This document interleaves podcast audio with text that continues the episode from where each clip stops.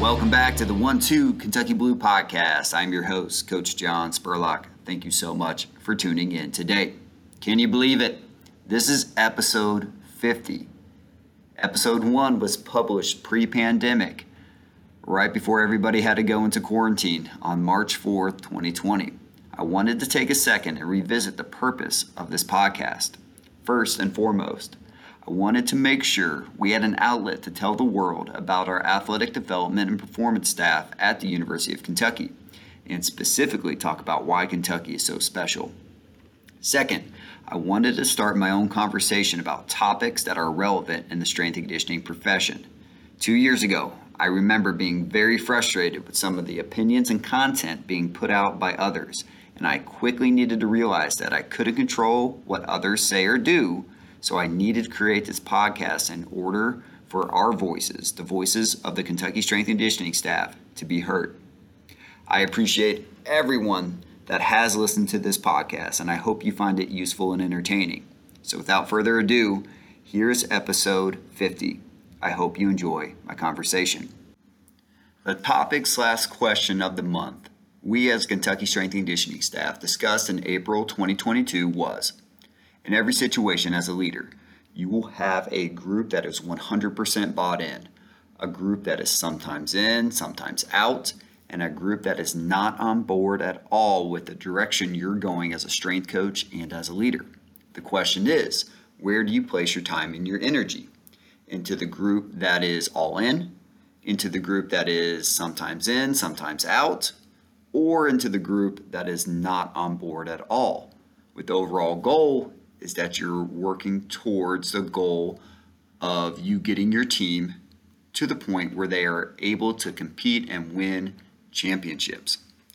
I chose this question and I wanted to give you all a little background on where I first heard it.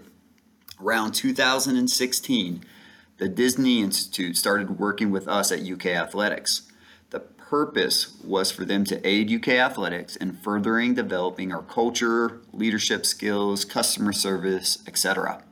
And one of the first meetings I had with them, they asked this question. And similar to the previous tough questions we have asked and dis- discussed as a staff, there are no right or wrong answers. But in this episode, I wanted to break down my thought process and share my ideas. My first thought goes along with what I just said not only are there no right or wrong answers, but each situation is different. So, where you put your energy with one team might be completely different where you put your energy with another. So, to determine this, I think you need to think through two things. First one being, what is the percent breakdown for each group? And the second thing is, why each group is where they are. Starting with the first point, what is the breakdown? Is it equal thirds?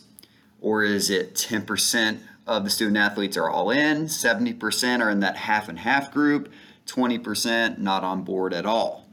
Knowing this helps me determine and define the current status of a team's culture in the weight room. After you know these numbers, I think it's super important to then understand the why. Why is the all in group 100% bought into you and your program? And then also figuring out that answer for the other two groups as well. And once you have a general idea of each group's why, then you can really start focusing in on where you are placing your energy. And I wanted to give you a couple of couple of examples. I had a relatively large team. It was about 30 to 40 student athletes, and I had this team years ago majority of the freshmen on this team were not on board at all with what we had going on in the weight room.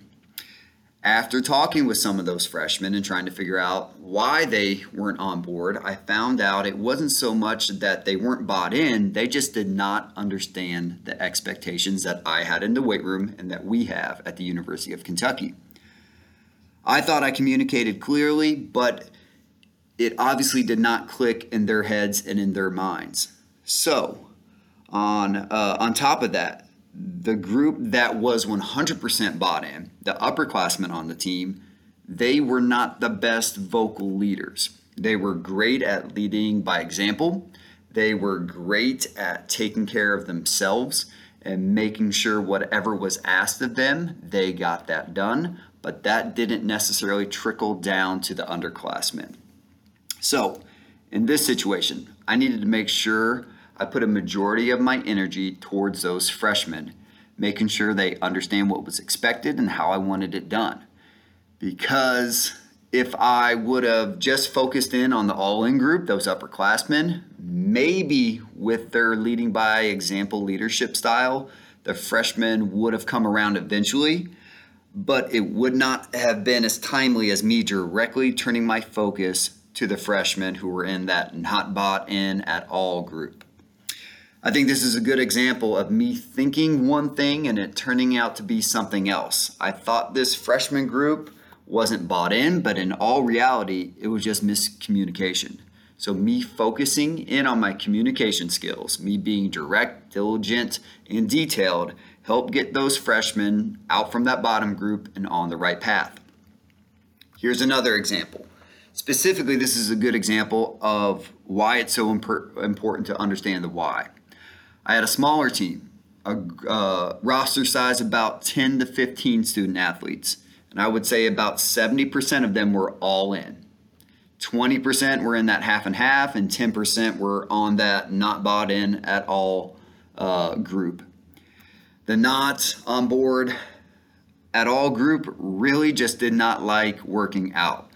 So, my thought was to put a lot of my energy into the half and half group so I could pull them up to the all in group. After talking with them, come to find out the majority of the half and half group was not bought in half the time because on Thursday we had an early morning lifting time. After talking with them, they told me on Wednesdays they had a full day of class. Practice was later in the afternoon on that day, and then after practice, they had to go do study hours and then meet with tutors. So they weren't getting in bed until late at night. And then I set the early morning workout time on Thursday, so they had to wake up early. Their sleep wasn't ideal. They were waking up and doing all the other things that I asked them to do, fuel their body correctly, um, go see the athletic trainer if uh, something didn't feel right. Maybe they needed to uh, heat something before we lifted. They were doing all those things. And then on top of that, one other thing to note that after they got done working out with me, they didn't have class until uh, in the afternoon on Thursday. So they really just wished that they could have slept in more on Thursday morning, still got their lift in, just did it later in the morning. Because, like I said, it's not that they didn't want to lift, they just wanted to focus in on their sleep more because they had a crazy day on Wednesday and they didn't want to wake up, have to work out at 6 a.m. for their first class, not really to come around until the afternoon that day. So, after listening to that group's why, and then allowing them to have more ownership of their workout schedule that helped pull those half and half student athletes into the all in group. A few other scenarios I wanted to talk through and give you my insight on. If you focus in on the all in group, you are hoping that those student athletes can pull some of the half and half people up to them, which is very much relying on the all in student athletes leadership skills. If you focus on the half and half group, you are using your own leadership skills to pull them up, while also hoping that they will pull some of the not bought in at all group up with them. You might not get that group up to the all in right away, but at least you're hoping that they can get up to the half and half. If you focus on the not bought in at all group, then once again, you're relying on your leadership skills with the hope that you can pull them up while also eliminating the possibility of them dragging anybody down. And I've seen it happen. If you neglect a group, specifically those that are not on board, they can drag others down to their level. Everyone has the potential to be a leader. And we know part of being a leader means that you have influence. That influence is not always positive. Lastly, I wanted to touch on time. We only have so much time with our student athletes. I don't think it would be wise if you put all your eggs, and by eggs I mean energy, into one basket. You need to intentionally think through a plan of when you will focus on each group because neglecting a group altogether can be disastrous. I hope you enjoyed this episode. Thank you so much for listening. As always, let us know if you have any questions, comments, feedback by emailing us at ukstrength at uky.edu. Thanks, and go Cats.